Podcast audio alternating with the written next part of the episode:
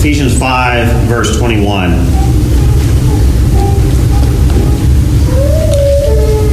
Submitting to one another out of reverence for Christ, wives, submit to your own husbands as to the Lord. For the husband is the head of the wife, even as Christ is the head of the church, his body, and is himself its Savior. Now, as the church submits to Christ, so also wives should submit in everything to their husbands.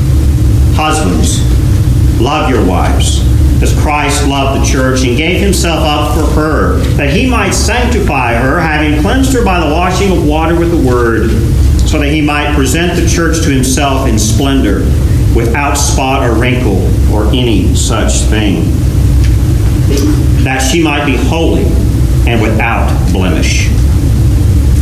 In the same way, husbands should love their wives as their own bodies. He who loves his wife loves himself. For no one ever hated his own flesh, but nourishes and cherishes it just as Christ does the church, because we are members of his body. Therefore, a man shall leave his father and mother and hold fast to his wife, and the two shall become one flesh. This mystery is profound, and I am saying that it refers to Christ and the church. However, let each one of you love his wife as himself, and let the wife see that she respects her husband.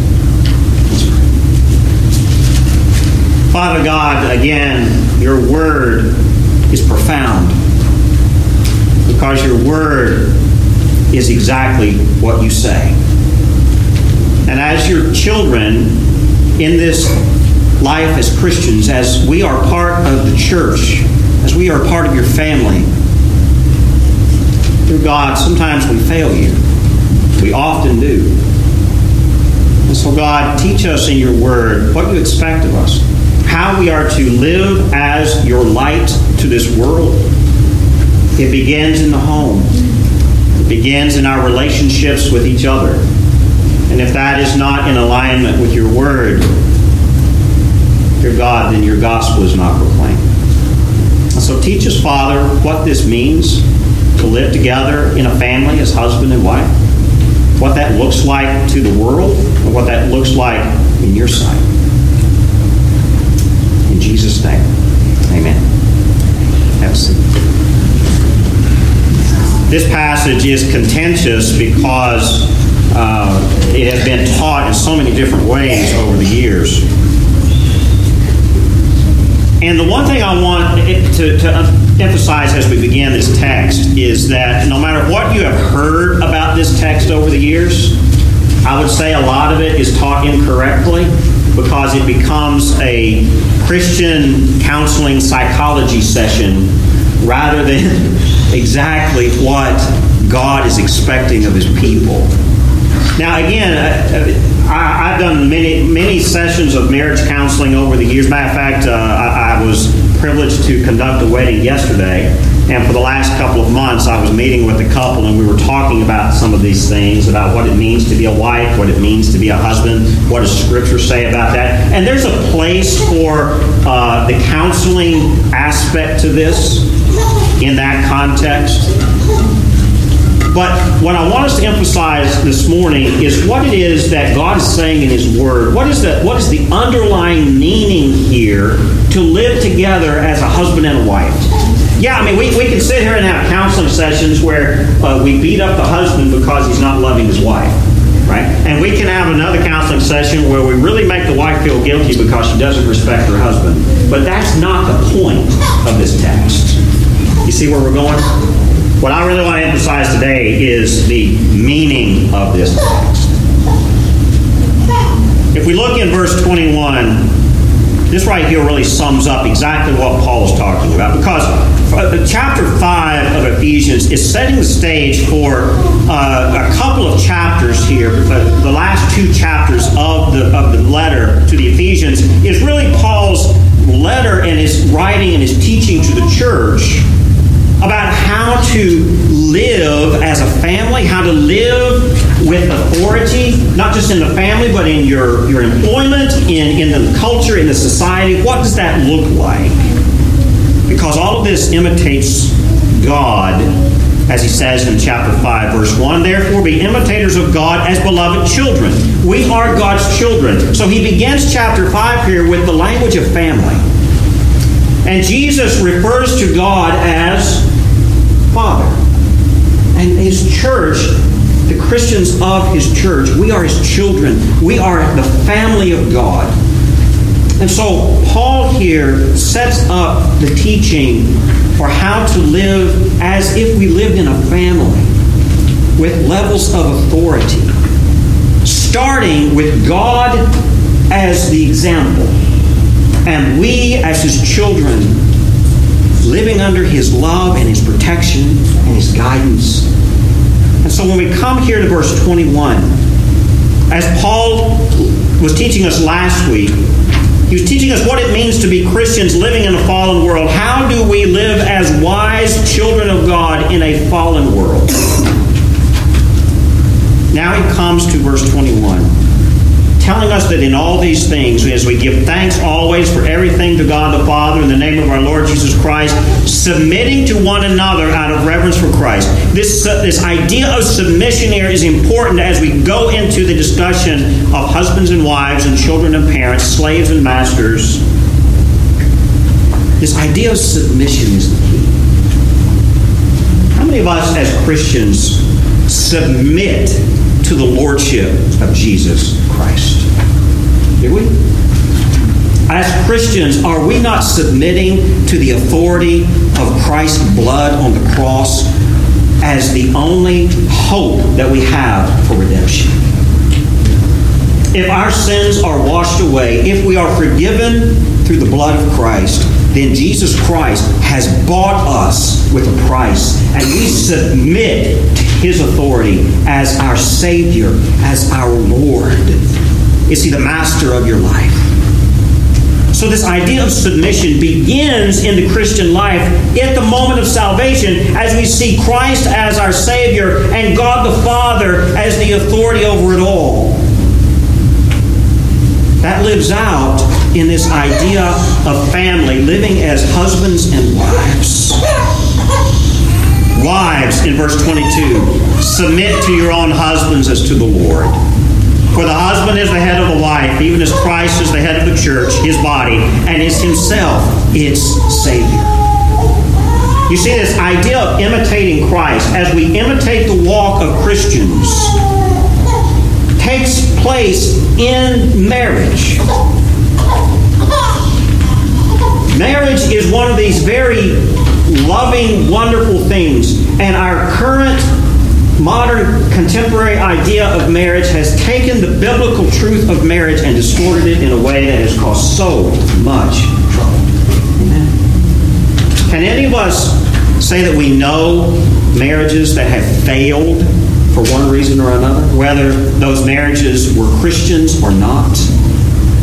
Why do marriages fail? It's because marriages that do not rest on the biblical truth of the gospel as being submissive to Jesus Christ our Lord are those marriages that begin with a selfish desire to fulfill my wants and my needs.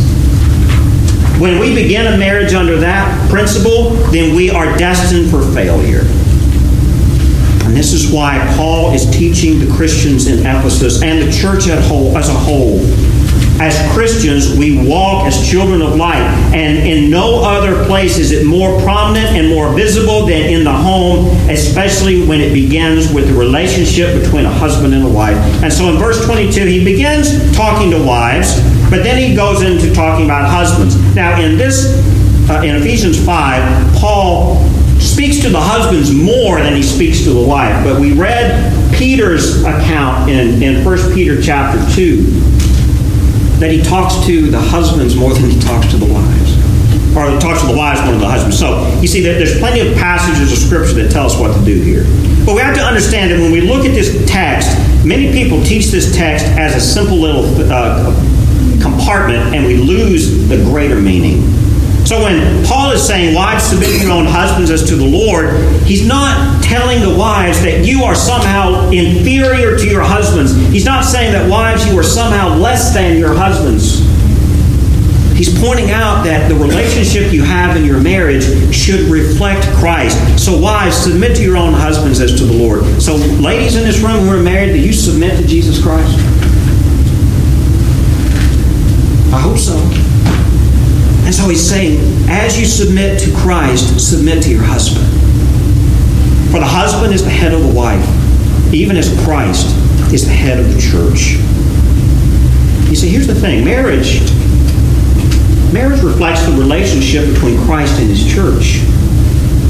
And the point here in this text here, if we look at, if we're trying to understand why, what does it mean to submit to your husbands? Always go back and look at verse 32.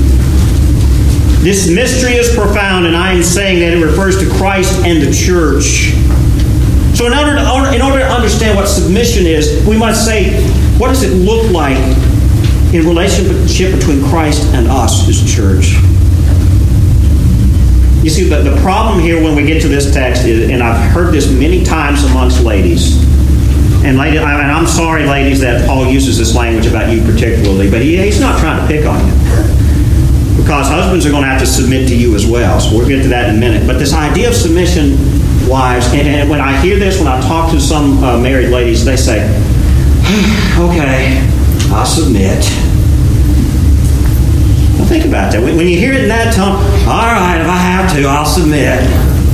Is that what's that mean? You know, I have to submit to him.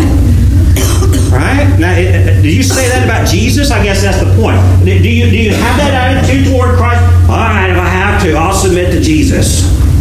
You see, that's what I'm trying to get us to see here. When it comes to the idea of the relationship between the wife and the husband, put it in the context here of our relationship between the church and Christ. If you would never use that tone or that attitude with Jesus, why use it with your husband? Amen.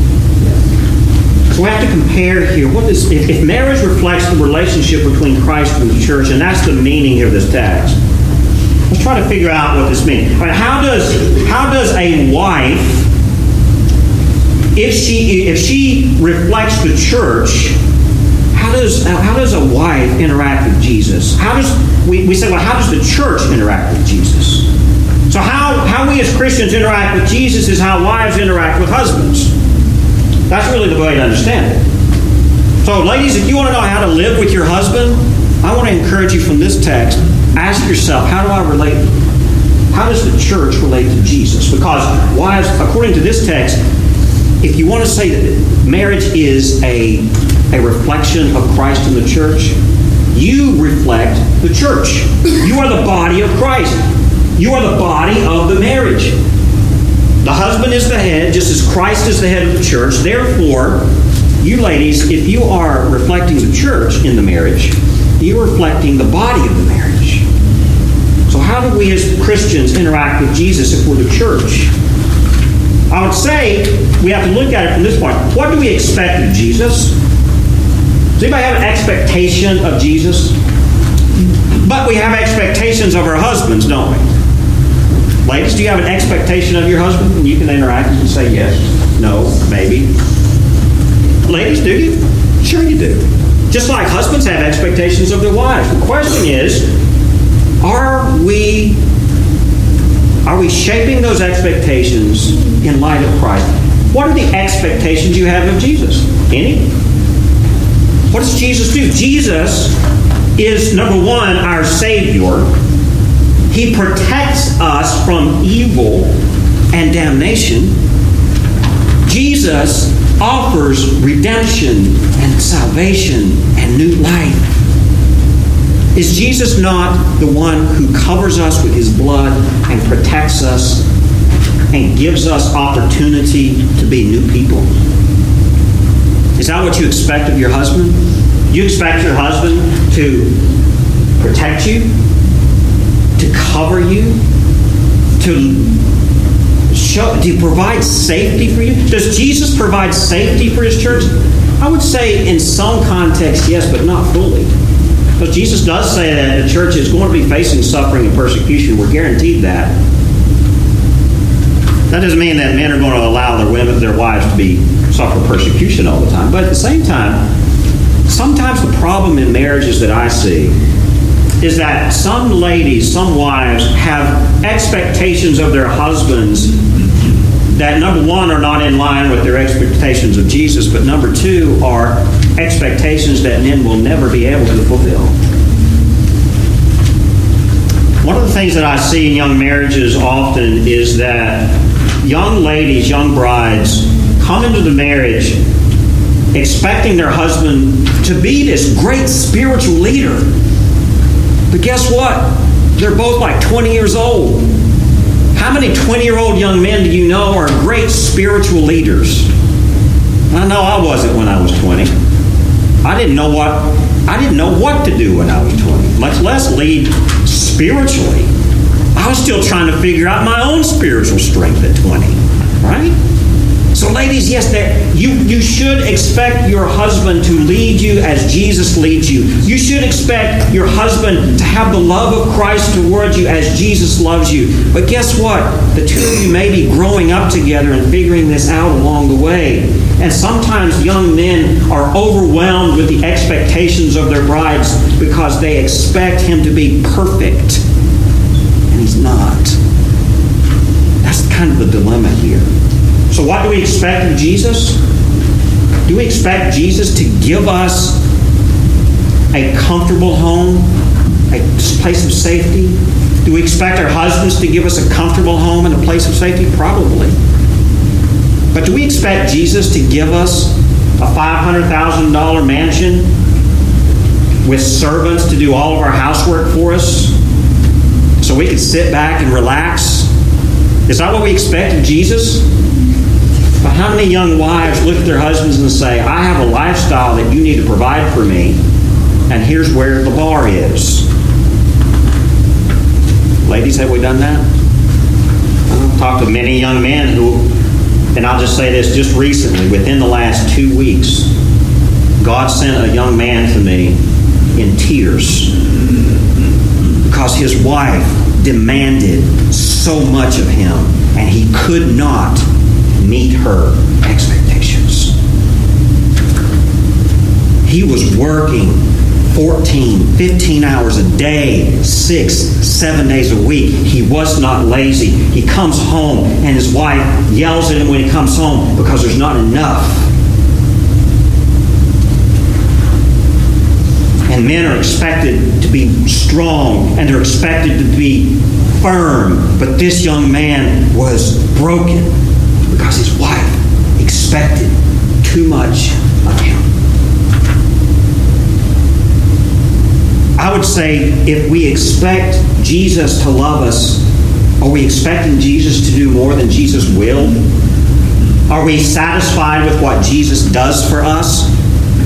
If we are, then can we be satisfied with what our husbands do?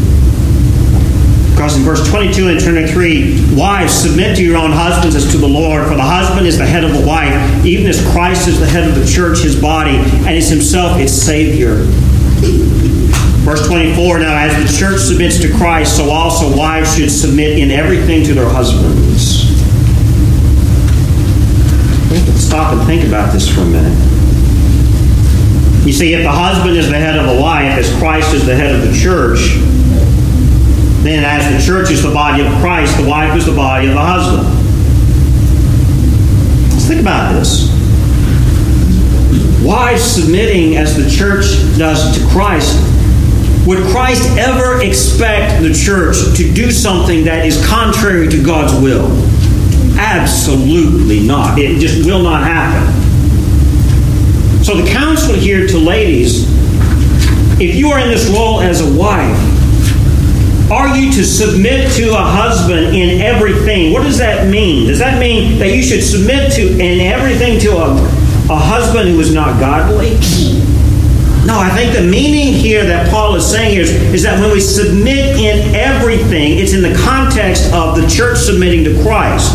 We submit to everything in Christ. So, therefore, ladies, you submit to your husband in everything that is godly and Christ like. If your husband is treating you as Christ treats the church, then by all means, you would willingly submit to him, wouldn't you? Amen? Would you? Most ladies tell me that. Yeah, if my husband was godly and Christ-like, I will submit to him and happily so. But if your husband is not acting godly and he is not acting Christ-like, there is no expectation, ladies, for you to submit to that. Matter of fact, there are times, men, when we are not godly, when we are not Christ-like, God is using our wife to show us what is godly and Christ-like. There is no expectation, ladies, for you to submit to an abusive situation. There is no expectation for you, ladies, to submit to something that is not godly. Paul even speaks about this in 2 Corinthians chapter 6, and Peter speaks about this in 1 Peter chapter 3. We, then we have to ask this question what, what, what if you're married to an unbelieving spouse? It seems in Scripture that, that the Apostle Paul and even Peter, when this is addressed, it, it's always addressed to the women, it seems like because it seems like it's the it's the men in a marriage who are not godly or not believers. So then the wife is a believer. So does a wife have to submit to an unbelieving husband? That's a dilemma. Peter tells us in uh, 1 Peter chapter 3, and even in 2 Corinthians chapter 6, Paul addresses the same thing. If you are married to a non believer, they say that your Christ like attitude, ladies, of quiet submission and a, a peaceful demeanor, God can use to change your husband. That can happen. But that does not mean that you have to stay in an abusive situation. Always protect yourself because God's going to protect you some way. He's not going to force you to stay in an abusive situation. But He may use you to soften your husband's heart. Because if we're walking as children of light, folks, we will, as wives, you, you, you have this ability to be beautiful that men don't have. You have the ability to reflect the beauty of God as He has made everything beautiful. A wife reflects that. Now, what else is happening here? Let's continue here in verse 25. Ladies, I, I think, is that enough for you right now? Or we could, we could probably preach two or three sermons just on the wives and then preach probably 12 dozen sermons for the men. Right? And the ladies go, yeah, Let's preach a few more for the men. Let's take a look here at verse 25 and talk about the husbands. Husbands, love your wives as Christ loved the church and gave himself up for her, that he might sanctify her, having cleansed her by the washing of water with the word, so that he might present the church to himself in splendor, without spot or wrinkle, or in such thing, that she might be holy and without blemish. Here is the, the crux of a husband's responsibility to his wife is that he is to model his role as the husband after Christ. Just like ladies, you are to model your role as a wife as the church relates to Christ. The husband in this situation follows this. How Christ interacts with the church is how husbands interact with wives. How does Jesus interact with the church? Ponder this. What, what does Jesus expect of his church? He expects his church to be loyal. He expects his church to admire him. Jesus, in doing this, loves the church. Does Jesus love the church only when the church admires him and only when the church is loyal? No. Jesus loves his church always, even when we fail it. And so, guys, how do we love our wives? Even in that light. Even if our wives let us down, if our, if our wives don't admire us, if our wives don't look up to us, we still love them. Amen? See, Christ is the protector of the church. So, therefore, men, as husbands, we are the protectors of our wives. We are to love them, and, and the priority of our relationship with our wives, men, is that we are responsible for her sanctification. Do y'all see that in verse 26? Many, many men who come to me and, and complain about their wives, I will say, Your wife is exactly what you have made her to be. There's a lot of truth to that. If you want a loving, respectful, admiring wife of you, if it begins with and is totally uh, centered on how you treat her. If you are pouring love into her, she's going to respond with respect and admiration. If you are pouring into her sacrifice, she's going to see that and respond like in like kind. We husbands are to sacrifice ourselves for our wives. Amen? Some of the men are going, what? What? I got what? You got to sacrifice. How many times do husbands sacrifice job offers so that their family has stability in one place? They do what they have to to put food on the table. Even if they have a great job offer that would move their family to another state, they may have to sacrifice that career move for their family while still providing for them here or wherever they live.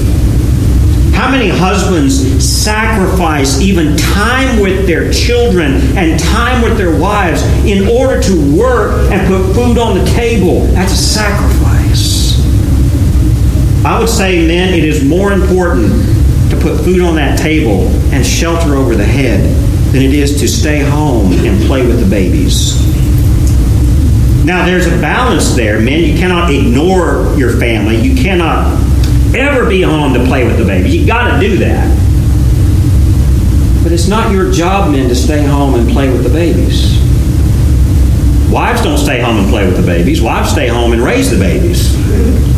My point? Men get to play with the babies. Men, you need to be out there putting food on the table. If you get a job offer that allows you to put food on the table so that your wife does not have to go to work, that is your calling. Amen? That is your calling. That is your responsibility to sacrifice and pour into your family because that's what Jesus did. Can anybody give anything more than what Jesus did for his church? No. Jesus sacrificed everything to redeem his church, to provide for his church, to bring his church together as God the Father expected. And he, Jesus Christ is responsible for pouring sanctification into us through the Holy Spirit. Verse 26 here actually verse 24 uh, 25 husbands love your wives as christ loved the church and gave himself up for her. Men give yourself up for your wife. Give up your big screen tvs and your weekend boat to make sure there's food on the table and a roof over their heads and clothes on their backs. That he might sanctify her, having cleansed her by the washing of water with the word. Man, how many of us are sanctifying our families by pouring the word into them and asking Jesus to cleanse them. Verse 27 so that he might present the church to himself in splendor, without spot or wrinkle or any such thing, that she might be holy and without blemish. That right there, guys, the husband is clearly responsible for a wife's holiness. So, man, if you're not happy with your wife, look in the mirror and see how you're treating her. Are you pouring the word into her? Are you loving her? Are you making sure that her spiritual health is where it needs to be? Are you looking out for not only her physical needs, but are you looking out for your wife's spiritual needs? Is her soul healthy? It's one thing to provide for the body, it's also important, men, that we provide for the soul. We got to feed our family. Not only we have to feed their bellies, we got to feed their soul. We got to feed their spirit. That's our job. Verse 28 In the same way, husbands should love their wives as their own bodies. He who loves his wife loves himself. For no one ever hated his own flesh, but nourishes and cherishes it, just as Christ does the church, because we are members of his body. Now, what is, what is Paul saying here? And we're going to close out here in verse 31 and 32. What is Paul talking about here? You see, Ephesians chapter 5 and then Colossians chapter 3, when you look at these two texts, you see that they really are comparing, that they're comparable passages from Paul. And what Paul is pointing out here is what is being called the household code. It's called the household code, and it's not just a Christian thing, it, is a reflection of a, a, bigger thing as well. But this household code, it, code is not only used by Paul, but Peter refers to it in the church. Um, many of the early church fathers, when you go and read a lot of their writings in the first and second centuries, they refer to the household code uh, in, in how to set up the home. Where does this come from? You see, the New Testament has a theme of a stable household. When we talk about the house of God and we talk about the family of God and His children being the church, we are using language of household here. We can come to God's house and have refuge. We can come to God's house and, and find solace and holiness in God's presence. Why is this a theme in the New Testament? A lot of it has to do with the, the, the Greek culture of the time of the first century. In, in, in, Greek culture, the house was the basic unit of stability for the city state. In, in, in Greek society, in Greek uh, government structures, the house, the home, was the basic unit of stability for the, for the culture. It begins with the emperor or Caesar, who was seen as the father of the state. And the state was Caesar's household. And the household involved the immediate family. And the immediate family was not just the husband and the wife and the children, but could also involve uh, slaves or the servants, or perhaps tenants who were renting from the landowner. That was a fundamental building block of Greek culture. When you look at, at what it means to uh, moral standards of the society in Greek culture, you would go and read many of the Greek philosophers who talked about ethics, and they would talk in terms of the household and levels of authority, beginning with the emperor all the way down to uh, the household with the husband and the wife, and then the children and the slaves.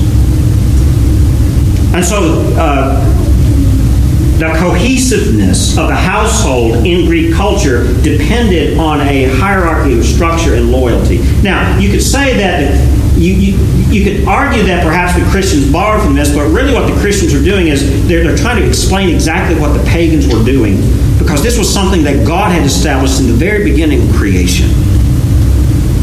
God, in creating the world, established a level of, of order. God the Father at the top, and he established his people as his family. First beginning with the children of Israel, calling them out to be his people, and then the church being established as his family. Now, so just as the foundation of the house is the foundation of order and a reflection of God's love for his people, this also became the foundation perhaps for the earliest house churches to separate them from the pagan temples and so these house codes here reflect in Roman or in, in Paul's letters here exactly how the church is to walk like Christ. Think about some of these principles of Christian doctrine as it's related to marriage. When it comes to marriage between husbands and wives, how we relate to each other in the world is exactly how the world is going to see Christ. If our marriages in the church are healthy and strong, then the world is going to see a healthy Savior. If our marriages are weak and troubled, they're going to see a troubled and weak Savior.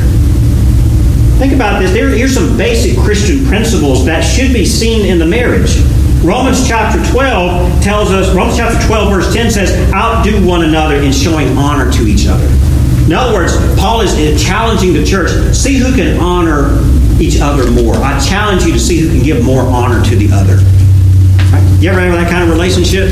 I honor you more than you honor me. That's really what he's saying. Can we do that? Yeah. I honor you more than you honor me, and I'm going to do my best to make you uh, feel good about yourself and better about yourself. I'm better than you in honor. That's okay. Can, that's a good competition. So, husbands and wives, I would challenge you based on Romans chapter 12, verse 10. See who can outdo each other in honoring the other. That's a Christian principle. Would that be good? Amen?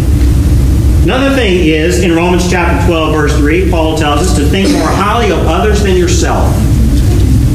It is fundamental in marriage that you think of your marriage partner more highly than you think of yourself. Fundamental. That's a Christian principle. Even in the church, do we not think of each other more highly than ourselves in the church? I hope so. How can I serve you today? How can I honor you today? You know what? I don't need anything special. I'm going to make sure you're taken care of. Is that not the modeling Christ? And here's the last thing I think is very important. Whenever men and women get together for marriage counseling or they're pouring out their heart to someone else, listen, husbands get together and talk a lot about perhaps some of their struggles at home. Women, you do that too. You talk about your husbands. I, have heard it. It goes both ways. We pour out our hearts to each other because we don't know what to do. And we may look upon our spouse as perhaps our enemy. Is it possible in a marriage to look at your husband as your enemy or to look at your wife as your enemy? What does Jesus say about that? Matthew chapter 5 verse 44. Jesus says what? Love your enemies. Can you apply that in a marriage? I think so. Amen. So, how, what does this look like? See, husbands who love their wives, they're reflecting Christ's sacrifice for the church. And wives who respect their husbands in verse 33, they're reflecting the church respecting Christ and following Him. But all of this doesn't begin with Paul writing to the Ephesians. This was God's plan back in the creation of Adam and Eve and the garden and the world in Genesis chapter 2. Look over there to Genesis chapter 2, verse 20. What does God say about marriage? The very first marriage, Genesis chapter 2, beginning in verse 20.